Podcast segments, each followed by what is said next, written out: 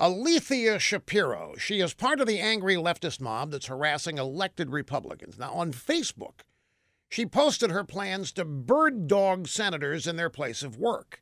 She was bringing her four young children, she said, so they could see the horrible, atrocious men in the Senate who confirmed Justice Kavanaugh. And things went as planned, sort of. Miss Shapiro ambushed Bill Cassidy, Louisiana Republican, in a Senate corridor. She demanded that Cassidy apologize to her kids for ruining their futures. But Senator Cassidy wasn't having it. He immediately leaned down and he told the kids that their parents were using them. And then he reassured them that, quote, in the future, if somebody raised false allegations against them with no proof, they shouldn't worry that they would be okay. He then thanked the Shapiros and went about his business. The infuriated mother continued to yell, screaming that Cassidy should be ashamed for not believing women and for ruining her daughter's lives. Miss Shapiro, it looks like there's only one person ruining their lives.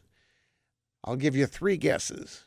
The answer is you. What a shame. What what an atrocity you're doing to your own kids.